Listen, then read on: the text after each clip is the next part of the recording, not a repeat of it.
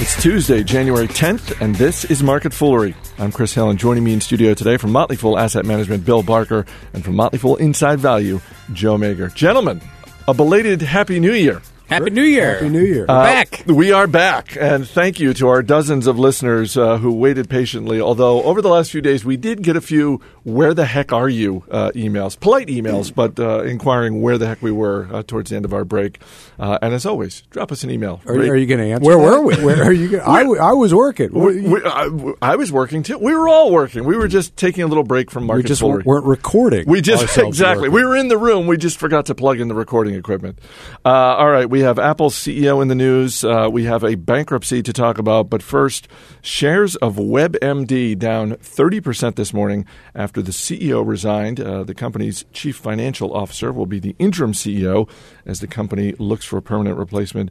Uh, and Joe Magyer, uh, the company which did have its for sale sign out has taken that down. Is is is it more that that caused the shares to drop? Is it the CEO? Is it both? Anytime you get a CEO who bails, that's typically viewed as bad news by the market, especially when it's a surprise. And in this case, I think a lot of people were expecting WebMD to sell. About 85% of their revenue, excuse me, revenue comes from advertising essentially, which is not a viable long-term model, I would say, at least for these guys.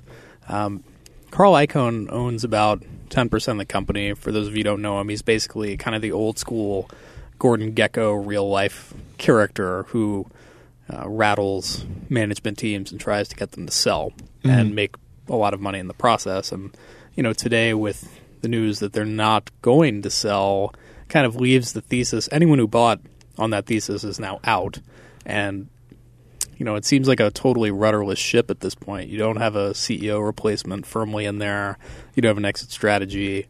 Flat growth. Yeah, this, uh, I was going to say the shares about a month ago. The shares popped about ten percent in a single day, and it was specifically because of uh, reports that there was going to be a buyout, and obviously, as you said, that's now gone. In addition to uh, taking down the for sale sign and the CEO resigning, the company also lowered guidance. So, Bill Barker, they, they kind of hit the trifecta today over at WebMD. Yeah, uh, this is the kind of thing that is is, is almost always re- referred to as a perfect storm. When you've got three things that happen all at once, uh, they're perfect storms uh, in in you know the media that happen seven eight times a day now. Right. So uh, it sort of lessens the, the use of the term.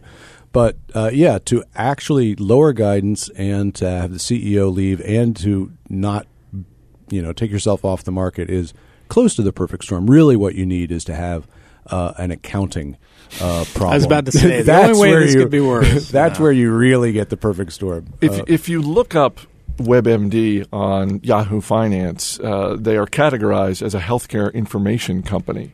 But to your point, Joe, they're really more of a, a content company. If they're getting eighty five percent of their revenue from advertising online, aren't they really more of a, a web content company? Yeah, and even that is kind of a loose definition because basically you end up on WebMD like, I've got a funny mole. I need to get this checked out.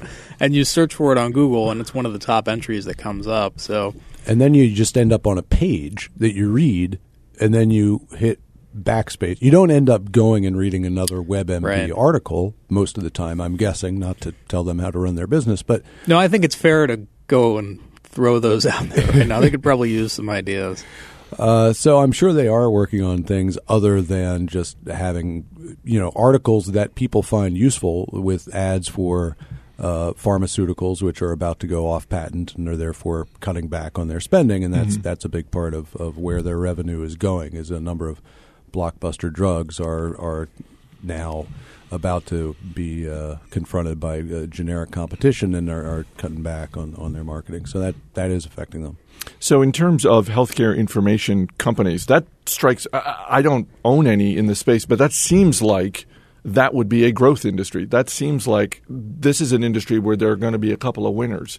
Um, for people who are inter- interested in this industry, what's a name or two to check out? Well, long, longtime fools uh, who uh, have read Stock Advisor probably are familiar with Quality Systems, which has uh, been a uh, generally great performer over most of the history that it's been recommended. Uh, it's run into some recent troubles, and uh, I actually don't follow it closely enough to go into all that right now. But that is one of the sort of leading smaller companies in, in the space.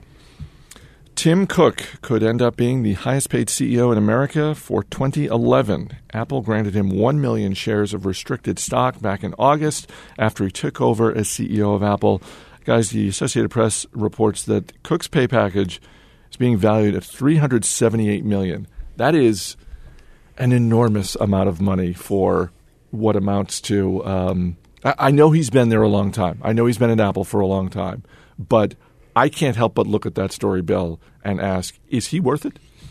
Well, he's he's not worth 378 million probably for the job he did last year, and it's it framed that way at the headline level. But uh, this is mostly in the form of restricted stock, uh, which will not vest half of it for five years, and the other half uh, un- until 2021. So when you look at it that way, this is more of a sort of 10 year package. It all sort of shows up uh, for Apple's purposes uh, in in its uh, filings as a one, you know a, a, compensation that was given this year, uh, but he's got to stick around and earn it uh, for ten years and and earn it by doing more than just you know showing up and drinking coffee all day. Joe, what did you think of the story when you saw it? Yeah, well, it definitely ju- jumps off the page at you. I started to do the math on how much that equates to an average household income, like number of households, and I got about halfway into it and just quit. Uh, the conclusion was many, many households, like the California, the Dakotas. yeah, uh, it's a lot of money, uh, but I think Bill, you know, frames it in a nice way, and I do think that you have to give him a little bit of credit for past performance here too, where this is the guy who was in charge of basically taking Steve Jobs' vision and executing at the product level and getting things out the door. He's been COO for five years, and in that time, market value's gone up about three hundred fifteen billion dollars. So obviously, however much you want to attribute that to him, but broader point being, he's a key contributor to an amazing success story, and the way they structured it seems to make good long term sense. Does is there any way that this comes back to harm Tim Cook from the standpoint of expectations?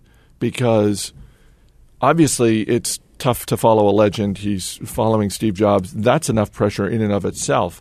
But it's easy for me to see six, 12 months down the road, if Apple stumbles at all with any of their rollouts, uh, with any of their quarterly earnings, it's easy for me to see some in the business media bringing this back, bringing this point up so that six, 12 months down the road, Tim Cook is referred to as the guy who got the $378 million package last year. By some, do you mean yourself? Not by me. You're in the business media. Not by me.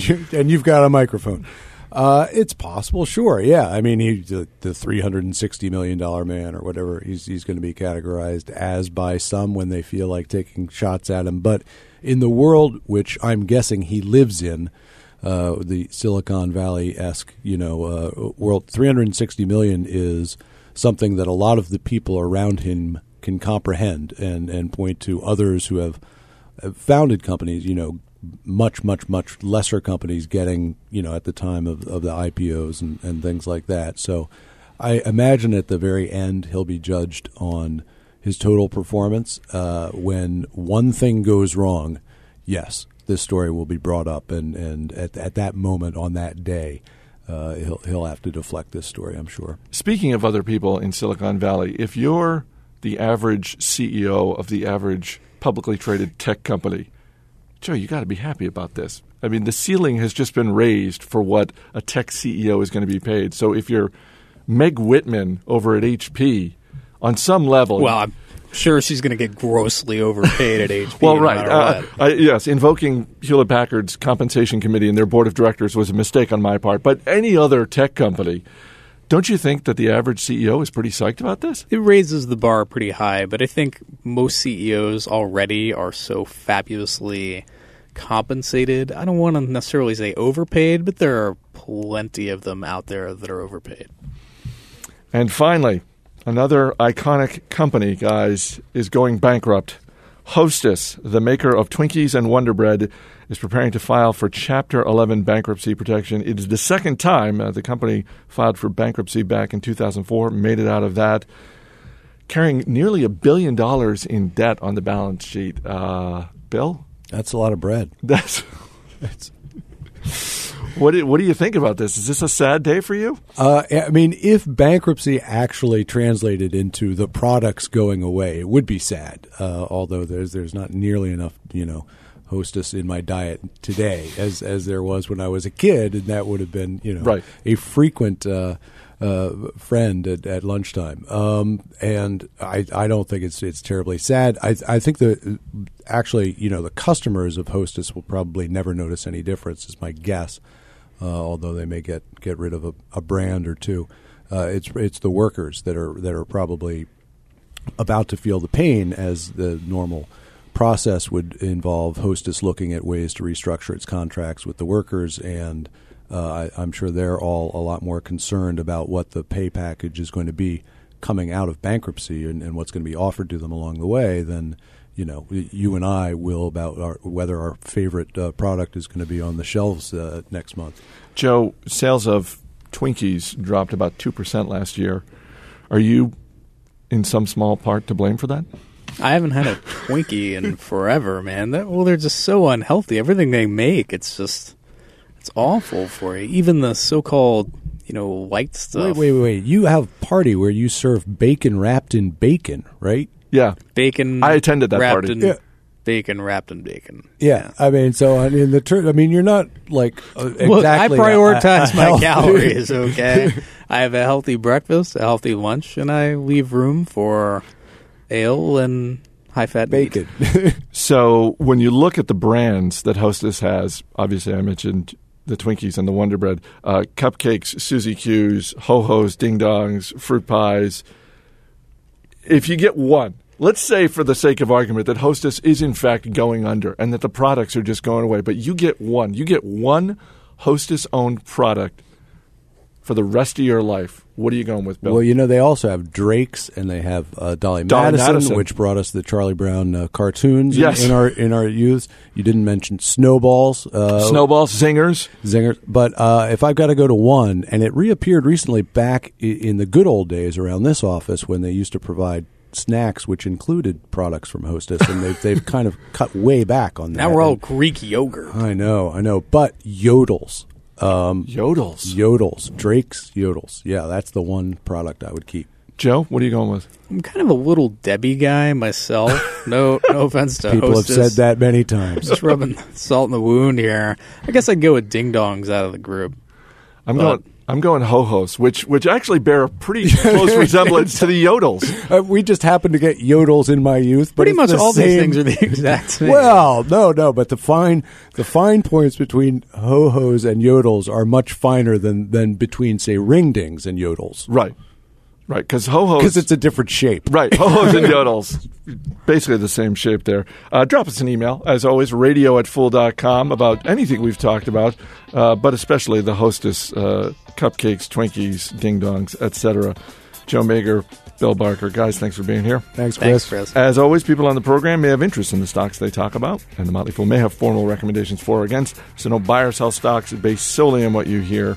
That's it for this edition of Market Foolery. Our producer is Mac Greer. I'm Chris Hill. Thanks for listening. We'll see you tomorrow.